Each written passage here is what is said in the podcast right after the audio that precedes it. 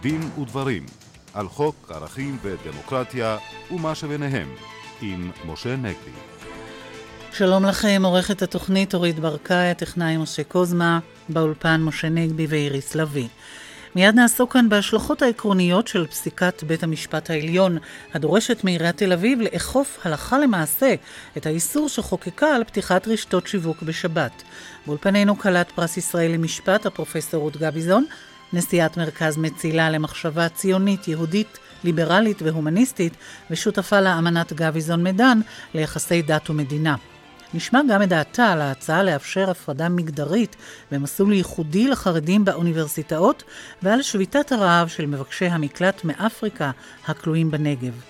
שני חתני פרס ישראל, הפרופסור אסא כשר והפרופסור רות בן ישראל, הצטרפו לעתירת תקדימית לבג"ץ לביטול החוק המחייב פרישה לגמלאות, בנימוק שהוא פוגע בכבוד האדם ומפלה מטעמי גיל.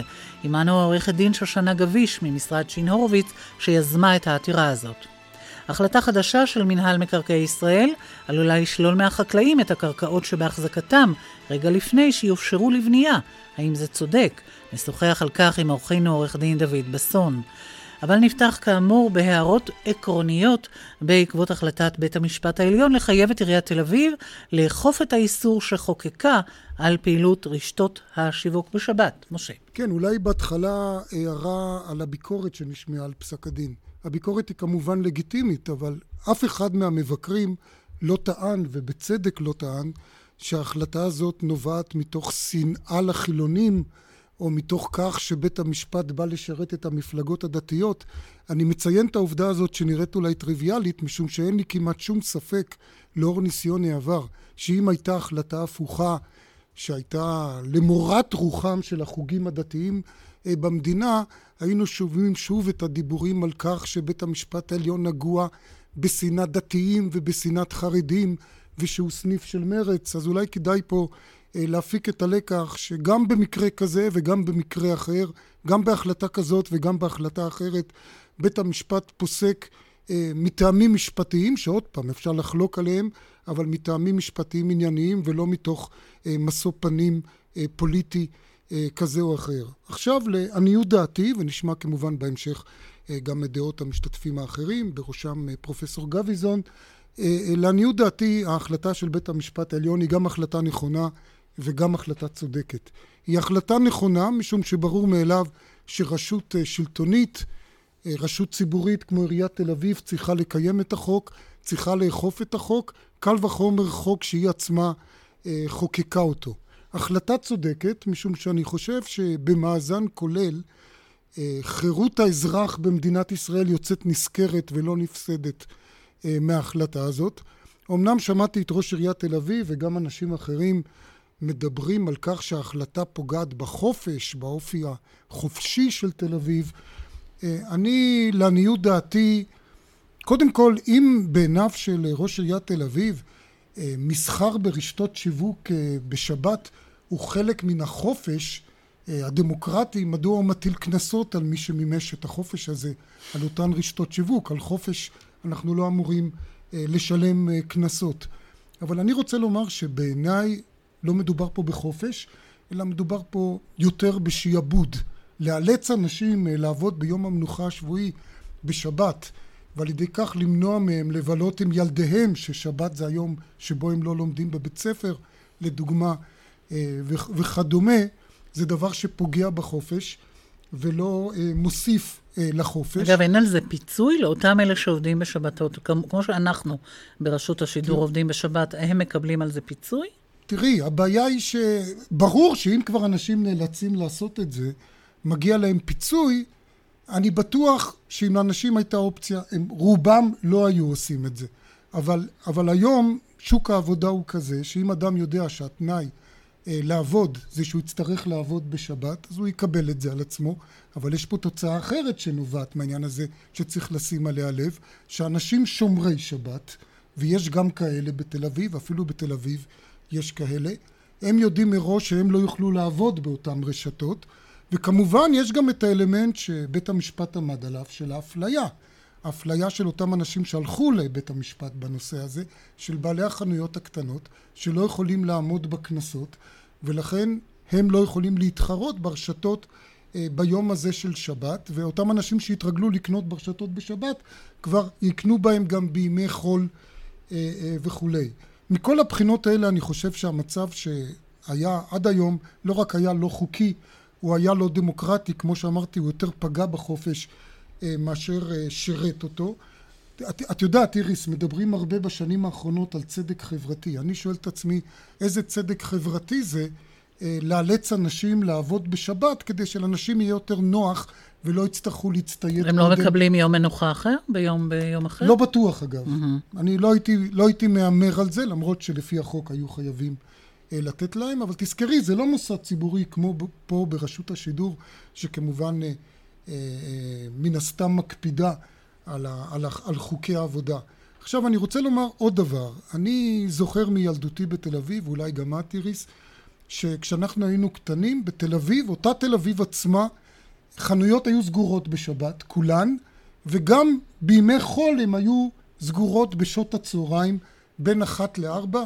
אני לא חושב שלא אני, לא את ולא הורינו הרגשנו אה, לא, אבל תראה, זה מתקשר נפגע. לאנשים עם אותו, אה, אותו סטטוס קוו בשבת, גם לא היו אוטובוסים, ואנשים לא יכלו להגיע לים. תראי, אוטובוסים זה משהו אחר. אני חושב שכשאתה שולל אוטובוסים בשבת, אז יש שיקול של חופש תנועה של אנשים והיכולת שלהם לבלות את השבת על פי דרכם. את זה אני מקבל. אני חושב שצריך להיות חופש תרבות לכל אחד לציין את השבת על פי דרכו, ואם הוא רוצה לא ללכת לבית כנסת, אלא לנסוע לים ואין לו רכב פרטי, צריך לספק לו אה, בהחלט תחבורה ציבורית. אני לא חושב שיש לבן אדם זכות מוקנית אה, לקנות מזון בשבת. ואם תבואו ותגידו שיש מקרים קיצוניים שבהם אדם נקלע למצוקה ואין לו מה לאכול בשבת, אז אדרבה, שיעשו כפי שכבר הציעו. נדמה לי דב חנין הציע את הדבר הזה. מכולת תורנית. כמו תורנות בתי מרקחת תהיה מכולת תורנית. ואגב, טוב שאמרת מכולת איריס. אני חושב שהתורנות הייתה צריכה להיות באמת של מכולות ודווקא לא של רשתות שיווק. משתי סיבות. קודם כל בגלל שבמכולת הבן אדם עצמו מחליט אם הוא רוצה לעבוד או לא, ואין מצב שהוא כופה על מישהו אחר, וזה רק הוא, או בני משפחתו לכל היותר, ולא אנשים אחרים שנאלצים... אז מה עם בתי קולנוע ושעשועים? זה לא חלק מאותו שוב, רצף אמרתי של שוב, מניעת... קולנוע זה אה, צורת אה, אה, ציון השבת, וזה דבר שלטעמנו אה, שווה ומוצדק. אני אומר שוב, אף אחד לא ישכנע אותי שיש לאדם, חלק מזכויות היסוד של האדם זה אה, לעשות שופינג בשבת. אגב, בעולם הדמוקרטי מקובלים ימי מנוחה, ואת יודעת איריס, גם את היית באירופה, שבהרבה מדינות באירופה, בהולנד לשעבר, סוגרים את כל החנויות בשש בערב מכוח החוק, לא רק בשבת, לא רק ביום ראשון, ורוב החנויות סגורות בימי ראשון, כך ש... אה, ואף אחד לא רואה בזה פגיעה בדמוקרטיה. פרופסור רות גביזון, כבר הזכרנו, את מיוזמות אמנת גביזון אה, מידן בנושא דת ומדינה, ואתם עסקתם שם גם בנושא הזה של השבת. אה, היית אומרת שהפסיקה של בית המשפט עולה בקנה אחד עם העקרונות שאתם קבעתם? אה, כן, אני חושבת שפסיקת בית המשפט לפחות מאפשרת הליכה לכיוון של העקרונות שלנו. ואני חושבת שצריך לציין שבית המשפט הפעם הזאת, להבדיל מפעם קודמת שבה הוא התמודד עם השאלה הזאת וקבע שחוק עבודה במנחה שקובע שיום העבודה הוא בשבת ולכן אי אפשר לקיים עסקים רגילים בשבת הוא חוקתי אה, כשהוא עשה את זה לפני לא מעט שנים אחת הבעיות המיוחדות בה היה שהוא בעצם לא התייחס לאופיו של יום המנוחה לטעמים החברתיים והתרבותיים של יום המנוחה ואני חושב והוא לא התייחס בכלל למציאות שלמרות שהחוק הוא חוקתי החוק הוא לא נאכף, כי זה לא רק תל אביב, זה כמובן כל הקניונים וכולי וכולי. עכשיו, החוק הזה הוא הרבה יותר מסובך מ... אני חושבת, מה שאתה ציינת עכשיו, ויותר מזה, אני חושבת שבית המשפט גם היה קצת יותר זהיר ממה שאתה אמרת. בית המשפט לא אמר, אתם חייבים לאכוף את החוק, הוא אמר, יש לכם 60 יום. אה, אני לא יודעת אם בית המשפט שם לב לעובדה שעכשיו אנחנו בתקופה מאוד מאוד לא טובה ברשויות המקומיות שלפני בחירות, זו תקופה ממש לא טובה לפתוח דיון בנושא כל כך מסובך. כי הפופוליזם, האויב החדש שלנו, אה, מרים ראש. ואני חושבת שחבל שלא נתנו קצת יותר זמן כדי לאפשר לקיים את הדיון הזה אחרי הבחירות. כי למה פה צריך דיון? מפני שהחוק היום הוא חוק שאוסר כל פתיחת עסק בשבת. בתי קולנוע, ובשדות, והכל הוא אותו דבר. וזה לא חשוב אם זה על חוף הים, זה לא חשוב אם זה באבן גבירול, זה לא משנה איפה זה. זה, החוק הוא לא דיפרנציאלי. זאת אחת הבעיות של החוק. אתם באמנה שלכם המלצתם על חלוקה. אנחנו המלצנו לעשות הבחנות, הבחנות כן. מאוד מאוד חשובות. למשל, אנחנו חשבנו שמה שחשוב במדינת ישראל ברמה התרבותית, קודם כל אמרנו, זה לא עניין של כפייה דתית. אלא זה עניין של החלטה של הרוב היהודי לגבי הפרהסיה שלו מבחינה תרבותית זהותית. וגם חברתית. תכף, חכה, כן, יש פה אוקיי. המון אלמנטים. יש אלמנט דתי, אבל כן. דווקא האלמנט הדתי, הוא שולי. אפשר להגיד ש... לא, הוא לא שולי, אבל לגבי אלה שהם שומרי מצוות, כמובן שהם גם שומרי כן. שבת. זה ברור לגמרי, זה חלק מהעניין שלהם. מבחינתם, זה שהם חיים במקום שבו אחרים לא שומרים מצוות, זה גם כן נתון. זה לא עניין שהמדינה צריכה למנוע אותו. שומרי מצוות גרים גם בניו יורק, ושם העיר אה, פועלת בשבת, זה לא עניין. אז בכלל, כל שיח הזכויות פה הוא ממש לא מתאים.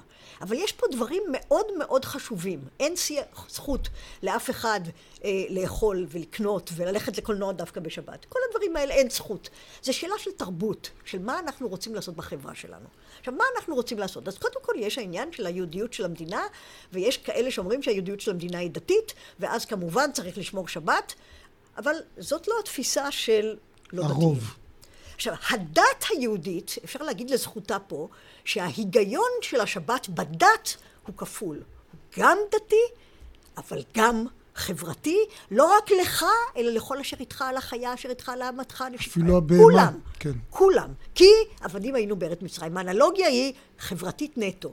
אז זה מאוד מאוד יפה. עכשיו צריך לקחת את זה, אבל זה לא רק חברתית גם, אלא זה גם תרבותית. למשל, האם העולם צריך להיות עולם של צריכה ללא הפסקה? האם הרעיון הזה, לא רק של יום מנוחה, שכל אחד יש לו יום אחד בשבוע, לא רק דרך אגב 24, אלא 36 שעות, ממש חתיכת זמן של מנוחה, משהו אחר.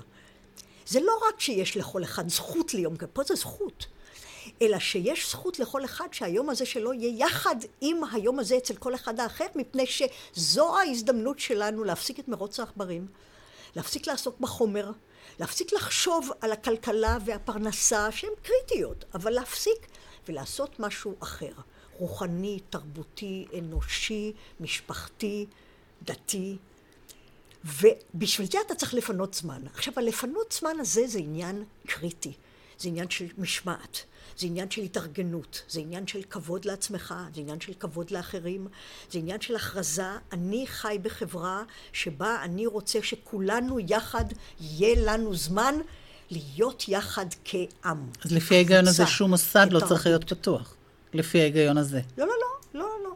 אז יש פה, תראה, יש פה כל מיני תקופות. כשהיינו בעולם אגררי, כן. שהאנשים עבדו עבודה פיזית קשה, אז ההיגיון, דרך אגב לא רק של שבת, אלא גם של שמיטה, הרבה יותר תובעני, אבל שבת היה היגיון של באמת לא לעבוד. אבל היום אנחנו באמת בעולם אחר. עכשיו, לוודאי לאנשים שאינם שומרי מצוות, אני חושבת שהאתגר התרבותי שלנו הוא שהשבת תהיה אחרת. הלקח, העיקרון של השבת, לא הפרטים ההלכתיים של השבת, העיקרון של השבת הוא ששבת תהיה אחרת. עכשיו, אחרת מהימים האחרים. אחרת מימי החול. כן. היא לא קדושה, אבל היא אחרת. עכשיו, איך אתה עושה שבת אחרת? אחת מהטרגדיות של החברה בישראל זה שקניות בקניון נהיה הבילוי שלי בשבת. שזה עושים כל יום. אוקיי, זה לא רק עניין של כל יום, אלא זה גם עניין פטרנליסטי. עניין של חולין. אנחנו רוצים שהחירות של השבת תהיה איזשהו דבר שנותן לך פנאי לא להתעסק ביומיום, בחול, ברגיל, בריצה. איך אתה עושה את זה? אז עכשיו, לאנשים שאינם שומרי מצוות, ובעיקר נגיד אנשים היום לא גרים אחד על יד השני, ההזדמנות ללכת לפגוש משפחה זה נכס של שבת. והרבה מאוד משפחות עושות את זה, נפגשות, כן. ארוחת ערב, ארוחת בוקר, צהריים, זה נורא חשוב. עכשיו, לרוב האנשים שלא גרים אחד על יד השני, זה חייבים שתהיה תחבורה. אם אין להם רכב פרטי, הם מוגבלים, הם לא יכולים לעשות את זה. אז אני חושבת שתחבורה ציבורית זה קריטי. אני מוכרחה להגיד שאני מאוד התרגשתי מהרב מידן. כי ברור לגמרי, ברור לגמרי שמבחינתו mm. לנסוע וללכת לקולנוע ולייצר נעליים זה אותו דבר. אבל הוא הבין שכדי לעשות אמנה חברתית חדשה, הוא צריך גם להבין שלאנשים שאינם שומרי מצוות, יש פה הבדל קריטי, ושאם אנחנו רוצים ליצור שותפות על העניין החברתי, על העניין הסוציאלי של האנשים שלא צריכים לעבוד, ועל העניין של התרבות האחרת, אנחנו מוכרחים לעשות הבחנה. כן, אבל את יודעת, יש אנשים שעובדים מאוד קשה כל השבוע.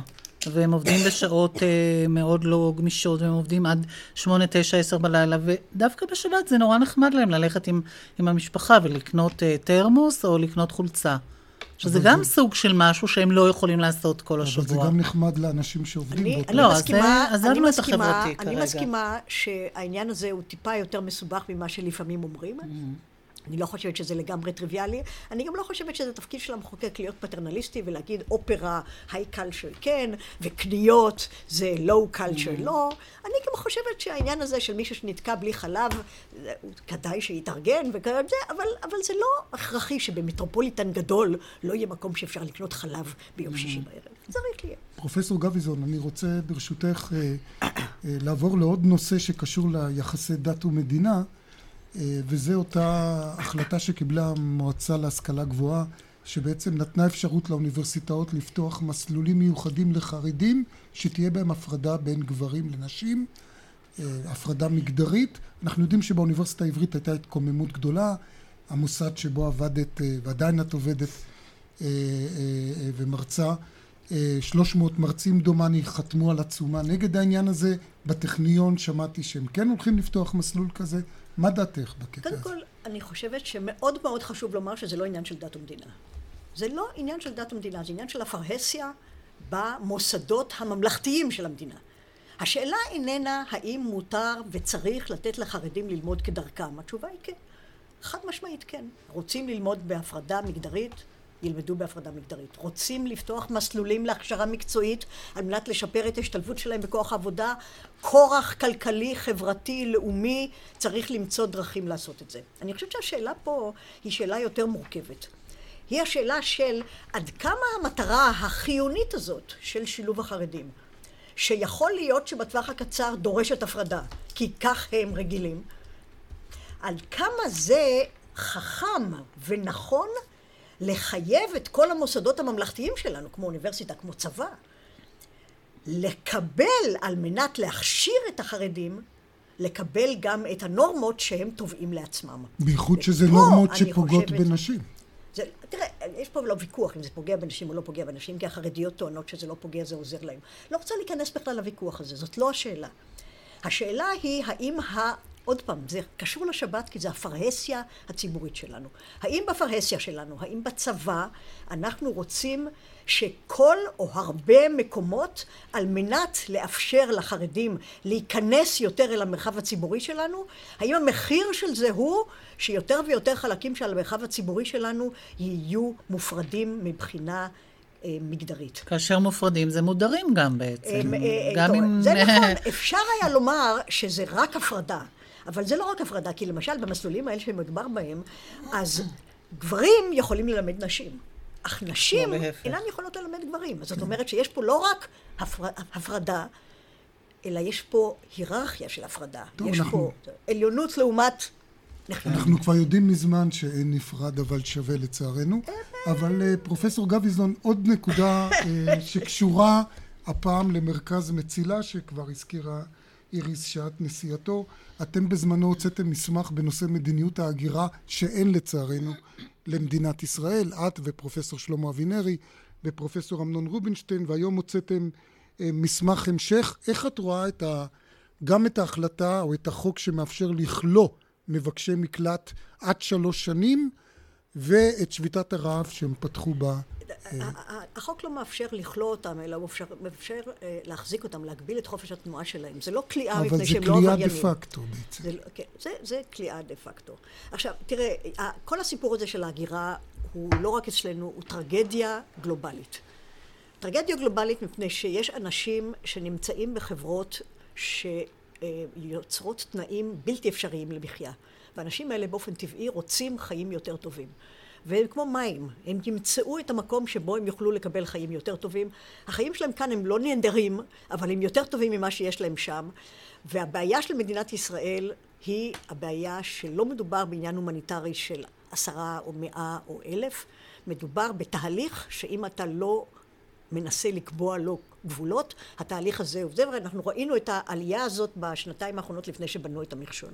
ולכן הבעיה האסטרטגית של מדינת ישראל היא איך ליצור מצב שהאנשים האלה חוץ מאשר מקרים נדירים שבאמת הם פליטים לפי אמנת הפליטים, האנשים האלה לא יוכלו להיכנס, כי ברגע שהם נכנסים מאוד מאוד מאוד קשה להוציא אותם, והקליטה בשכונות דרום תל אביב וערד ואילת היא נטל חברתי ממדרגה ראשונה, לא בדרך כלל לאנשים אה, שהם הם, הם מנסים אה, לעזור להם ובדרך כלל גרים במקומות שבהם לא סובלים מהמצוקה הזאת. זאת אומרת, יש פה סיפור טרגי של מצוקה. זאת אומרת, זה לא טובים ורעים, זה לא עבריינים, וזה כן. פשוט מצוקה. עכשיו, איך אתה מתייחס אל המצוקה הזאת? להערכתי, הדרך של ניסיון ליצור מצב שבו לא יהיה כדאי לאנשים האלה לנסות להגיע הנה, היא הדרך היחידה מבחינת מדינת ישראל להתמודד עם הבעיה הזאת. אבל. לא עברנו את הגבול עם השלוש שנים האלה? אה, תראה, אני לא יודעת, שלוש שנים זה עניין של התחלה. מה שחשוב פה זה, דרך אגב, אתה יודע שזה באמת בכל. העולם, באוסטרליה, שהיא מדינה הרבה יותר גדולה, הרבה יותר עשירה, והרבה פחות מאוימת ממדינת ישראל, אה, הם עושים דברים הרבה יותר גדולים, הם בכלל לא נותנים להם להיכנס, הם מחזיקים אותם באיים מחוץ לטריטוריה שלהם, עושים דברים נוראים, גם באירופה זה לא מצטיין, זה, זה, לא, זה לא כאילו אנחנו הרעים פה. אתה מוכרח למצוא דרך הגונה להתחשב בכבוד האדם שלהם ובמצוקה שלהם, אבל מצד שני לא לאפשר תהליך של מספרים גדלים והולכים של אנשים שחושבים שזה המקום בשבילם לשפר את איכות חייהם, וזו בעיה אסטרטגית. אתה צריך לפתור גם את הבעיה של הכבוד שלהם, אבל גם את איך מדינת ישראל מצמצמת את החובה את שלה לקלוט את האנשים האלה. אני מזמין את המאזינים לעיין במסמכים שלכם שמתווים את הדרך. פרופסור רות גביזון, תודה רבה לך. ואנחנו נצא להפסקת אה, פרסומת, עדכון חדשות, ונחזור כאן בדין ודברים. אנחנו כאן בדין ודברים. שני חתני פרס ישראל, הפרופסור אסא כשר והפרופסור רות בן ישראל, הצטרפו לעתירת תקדימית שהגשת את, עורכת דין שושנה גביש, לבג"ץ. ערב טוב לך. ערב טוב. וזה בשמם של מרצים בטכניון לביטול חובת הפרישה לגמלאות, והטענה היא שזו בעצם אפליה מטעמי גיל. נכון מאוד, זאת העתירה שלנו. אנחנו הגשנו עתירה שטוענת שהסעיף בחוק גיל פרישה מ-2004 שמאפשר למעסיק להוציא עובד לגמלאות בשל גילו בלבד, לכפות עליו פרישה, הוא סעיף שמנוגד לחוק יסוד כבוד האדם וחירותו ולחוק יסוד חופש העיסוק. הוא לא חוקתי והוא מנוגד לתקנת הציבור. הוא מפלה את אוכלוסיית האנשים המבוגרים אפליה פוגענית וללא תקנה. ממתי החוק הזה? אני מבינה שלפני כן לא היה חוק הזה. אז בואי, אני, מבחינה משפטית, אה, החוק שאני מדברת בו בעתירה הוא חוק מ-2004. אבל בשירות המדינה עוד הרבה הרבה קודם, עוד מ-1960 כמדומני, אולי שנות החמישים, הייתה, היה חובת פרישה בשל גיל לגבי עובדי מדינה, ועובדים אה, ציבוריים שצמודים לעובדי מדינה זה חל עליהם. אבל בסקטורים האחרים שהם לא עובדי מדינה, לא הייתה חובת פרישה בשל גיל בחוק. היו הסכמים קיבוציים רבים מאוד שהיו מושתתים על התפיסה שבגיל פרישה מסוים, שזה היה גיל 65 וזה עלה ב-2004 לגיל 67, עובדים פורשים. זה היה מעוגן בהסכמים קיבוציים. ב-2004 המחוקק לראשונה הכיל את זה על כל האזרחים במדינת ישראל שניתן לכפות הוצאתם לפרישה אך ורק בשל גיל. אני מבין שמעבר לעניין של אפליה מטעמי גיל, אתם גם טוענים לפגיעה בכבוד האדם על פי חוק יסוד כבוד האדם וחירותו, כי אתם בעצם באים ואומרים, לבוא ולהגיד שכל האנשים בני 67 או בני גיל מסוים אחר הם לא כשירים להמשיך לעבוד, זה בעצם לפגוע בכבודם, להשפיל אותם, כי יש אנשים שהם עדיין במלוא עונם הגופני והשכלי והנפשי. אני רוצה לדייק uh, בטיעון שלנו. Uh, היום כבר לא טוענים, וגם המדינה וגם הטכניון כבר לא טוענים בתגובה שלהם שבגיל 67 אנשים לא מתפקדים. כלומר הטיעון שאנשים בגיל 67 לא מתפקדים הוא טיעון שנזנח, הוא לא הועלה. הוא לא הטיעון שהוא עלה היום. איש לא יעלה את זה, איש לא יעלה את הטיעון הזה היום. זה טיעון מופרך שהופרך על ידי מחקרים ללא גבול. אגב, גם אתם כן, אה, צירפתם כן, חוות דעת פסיכיאטרית. נכון, כן. אבל הנושא של הכבוד, אני מעוררת אותו מהיבט אחר. אני באה וטוענת שאילוץ אדם בגיל 67 שהוא במלוא כושרו שהעבודה היא נדבך מאוד מאוד משמעותי בחיים שלו זה נותן לו תוכן התערות חברתית משמעות מסגרת סיפוק מהחיים לעשות את הדבר הזה ולהוציא אותו באבחת חרב מהעבודה שלו בגיל 67 אך ורק בגלל שהוא הגיע לגיל 67 זה פוגע בצורה אנושה בכבוד האדם שלו ואני באופן אישי ולא רק אני אלא הרבה מאוד אה, אה, אנשים שאני מכירה עדים אה, בכלי ראשון לפגיעה אנושה ביותר במקורבים שלהם שנאלצו בעל כורחם לפרוש בגיל 67 ומיד אחרי זה חלה הידרדרות בריאותית, בריאותית פיזית נכון. ונפשית. זהו, זה גם, אני רוצה לציין עוד משהו, זה דווקא בגיל שבו אנשים מתפנים מחובות אחרות שהילדים כבר... לתרום והם יכולים עוד, mm-hmm. והחיים שלהם מתפנים מהחובות האחרות, והם יכולים אפילו, עבודה כן. ממלאת עוד יותר נדבך חשוב בחיים שלהם. אגב, אני לא מדברת בהכללה, יש אנשים שהעבודה היא פחות חשובה עבורם, ואני לא מדברת על כפייה של אנשים להמשיך לעבוד, אני מדברת על אסור, שאסור להוציא אדם בעל כורחו אם הוא מסוגל ורוצה להמשיך כן, לעבוד. אולי נצטט באמת כן. ונקרא את הטיעון של הפרופסור כשר, שאומר אה, הרשות לכרות את עץ העבודה של האדם כליל, באופן שאינו קשור לערכיו, לרצונו, לטעמו וליכולתו, היא בלתי מוצדקת, בלתי מוסרית וראויה לתיקונים מהותיים ממידי בג"ץ וממידי המחוקק. כן. פרופסור גביזון, אה, גם מסה כשר, גם רות בן ישראל, שניהם חתני פרס ישראל, אה, כמוך צריך לומר, הצטרפו לעתירה הזאת. מה דעתך? מה דעתך העקרונית על העניין הזה? זה לא שאני משדל אותך להצטרף לעתירה. אני מסכימה כן. שפרישה היא דבר סופר משמעותי שיכול לגרום לתוצאות מאוד מאוד קשות להרבה מאוד אנשים שהעבודה היא מרכז חייהם. כך שהרעיון הזה ש, שפרישה כפויה הוא חלק מסדר העולם אה, הוא בהחלט דבר קשה. אה, אני חושבת שנגיד אם נשווה למהגרים שדיברנו עליהם קודם, אז אני באמת, אה, אה, כל אחד הלוא בוחר את המלחמות שלו ואת החזיתות שבהם הוא משקיע מאמץ, ואני חושבת שאם אנחנו נשכיל לפתח תרבות פנאי יותר טובה, לא בסך הכל בסופו של דבר יש פה גם uh, החלופה של לא לחייב אדם לפרוש, ואז אולי להגיע למצב שאתה צריך, היום אתה לא צריך להגיד לאדם, אתה כבר לא כשיר. אתה הולך, ואתה הולך בסיונך, תעשה דברים אחרים. והרבה אנשים עושים דברים אחרים. לעומת זה, אם אנחנו נגיע למסלול שבו אין, אין חובת פרישה, ואז זה כן נעים ולא נעים, ואין זה זה, ויש אפליה, כי את האיש הזה... מה שאת מתכוונת שכדי לנמק את חובת, את, את הפרישה, יצטרכו להגיד לאדם, אתה כבר לא כשיר. נכון. ולהביא הוכחות לזה. זה, זה, זה לא כל כך טריוויאלי גם כן. וזה עלול להשפיל אותו, מה את עונה לזה, עורכת הדין? אז ראשית... גביש. עורכת דין גביש, כן. מה, התשובה שלי לטענה הזאת היא, היא תשובה פשוטה. גם, גם היום אני סבורה ש... ואני סבורה ואני גם יודעת שזה נעשה הלכה למעשה, שיש בדיקות תפקוד תקופתיות לאנשים. את הבדיקות תפקוד התקופתיות אני לא מציעה לבטל.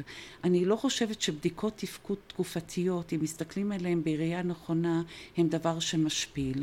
אני לא רואה שום בעיה לעשות בדיקה תפקודית, לא בהכרח בגיל 67.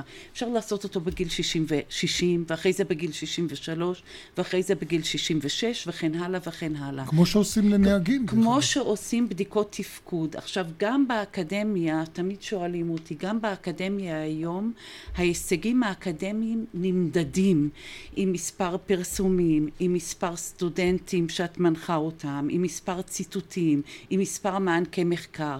היום ניתן למדוד את התפקוד של האדם. אני לא רואה שום בעיה להנחיל, לה, אה, ש, שהתפקוד יימדד בלי שזה יהיה קשור בהשפלה אישית. כל פנים, אתם כן, כאמור סליחה. הולכים בעתירה לבג"ץ בעניין הזה. תודה רבה לך, עורכת דין שושנה גביש. אנחנו יוצאים לעוד הפסקת פרסומת ומיד חוזרים. אנחנו בדין ודברים, ועכשיו אל הנושא הבא, מנהל מקרקעי ישראל מוסמך ליטול מחקלאים קרקעות שבהחזקתם לפני שיופשרו לבנייה. עורך דין דוד בסון, אתה רוצה לדבר על העוול כאן. כן, בהחלט. אה, לפי הפרסומים שהיו לאחרונה, מנהל מקרקעי ישראל רוצה למעשה לשים את ידו על קרקעות של חקלאים. זה ממשיך את המשך ההכבדה שהמנהל, הוא למעשה גם מדינת ישראל, רוצה לפתור את הבעיה של uh, המצוקה של הנדל"ן על חשבון החקלאים. הרעיון הוא כאן שבשנים האחרונות העבירו במנהל מקרקעי ישראל סדרה של החלטות שלמעשה יכולים להפקיע את הזכות של החקלאים. ועל זה יש אפשרות להתווכח. האם אפשר ככה לנשל אדם מרכושו? האם כל החקלאים דומים? ובעניין הזה מנהל מקרקעי ישראל הולך בעקבות אותה החלטה, שעוד פעם, אני uh, מקווה שלא תחזור גם במקרה של הגמלאים של חברתי uh, עורכת דין גביש, שבית המשפט העליון מחליט במקום שהממשלה מחליטה. והכוונה היא לפסק הדין של הקשת המזרחית. אולי נזכיר למאזינים, זה פסק הדין שאמר בעצם שלחקלאים אין בעלות או אין זכויות בקרקעות החקלאיות כי הם קיבלו אותם אה, מהמדינה ולכן המדינה גם, מי שנתן יכול גם לקחת את הקרקעות האלה והם לא צריכים להרוויח מזה שהיום נגיד קרקע חקלאית בונים עליה שיכון והערך שלה עולה. בהחלט. ואתה, ואתה מרגיש שיש פה עוול כי החקלאים האלה הם ואבותיהם וסבותיהם אה, השקיעו בה זיעה ולפעמים גם דם באותה אדמה. בהחלט, בהחלט. הבעיה שבית המשפט העליון באותה פסיקה בא והחליט שלמעשה דין שווה לכל החקלאים, ולא כך הוא. אני מעריך מניסיוני במשך שלושים ומשהו שנה כעורך דין בתחום הזה, שלפחות שליש עד חצי הם חקלאים ותיקים. דהיינו אלה חקלאים שעלו על הקרקעות שלהם, רכשו אותם, שילמו כסף, השביחו את הקרקע, ולמעשה אפשר לבוא ולהגיד עליהם שהחלק... חיים ממנה? חיים מהחקלאות. בטח. Mm-hmm. חלק אפילו נהרגו בהגנה עליה. Mm-hmm. חלק היו, עלו במקומות, ואנחנו מציגים את זה, מקומות שקרן קיימת לישראל דאז, שהיא הייתה המדינה שבדרך דאז, לא רצתה ליישב שם. לקרן קיימת גם לא היה כסף לה, לעשות את העבודה הזאת. ואותם חקלאים, ואני מדבר על חקלאים ותיקים שבערך זה... לא רק ותיקים, אלא כמו שאמרתי, דור שני ושלישי. בהחלט, גם. בהחלט. כן. ההיגיון של הקשת המזרחית, לגבי אותם חקלאים שעלו אחרי קום המדינה, וקיבלו קרקע חקלאית בחינם, צודק. צודק באמת שיישמו לגביהם את כל ההלכות האלה הקשות, שאין להם זכות... אז היית מפריד בין חקלאי כדור אה, בוודאי, ותיק כן. וחקלאי חדש. בוודאי, וחבל ש... ש, ש בית המשפט. מינהל מקרקעי ישראל וגם בית המשפט. לגבי בית המשפט אני רוצה להעיר הערה, ואני רוצה להתחבר ל, ל, ל, למה שאמרה חברתי שושנה גביש, וחבל שמביאים דבר כזה לבית המשפט. דבר כזה זה דבר שצריך להיות מוכרע בצורה של בחירות או לא בחירות על ידי הכנסת או לא הכנסת, בצורה של רשימה מפלגתית. וזה בדיוק מה שקרה כאן עם בג"ץ הקשת המזרחית. זה דבר שמדינת ישראל הייתה צריכה לפתור. וחבל שזה הגיע לצורה של החלטה משפטית. אז עכשיו אתה אומר שבעקבות אותו בג"ץ של הקשת המזרחית, בעצם דווקא כשקרקע עומדת להשתבח מבחינת ערכה כי יבנו עליה בנייה, היא ניטלת, היא ניטלת מהחקלאים. בהחלט. ומצייר את העובדה לגבי אותם חקלאים ותיקים. והנה, אם אנחנו נסכם מה עזר פסק הדין של הקשת המזרחית, הוא יצר לדעתי את המצוקה של הנדל"ן. אני מזכיר לכם, אריק שרון, בשעתו מיליון שמונה מאות עולים הגיעו לארץ, מדינת ישראל פרחה.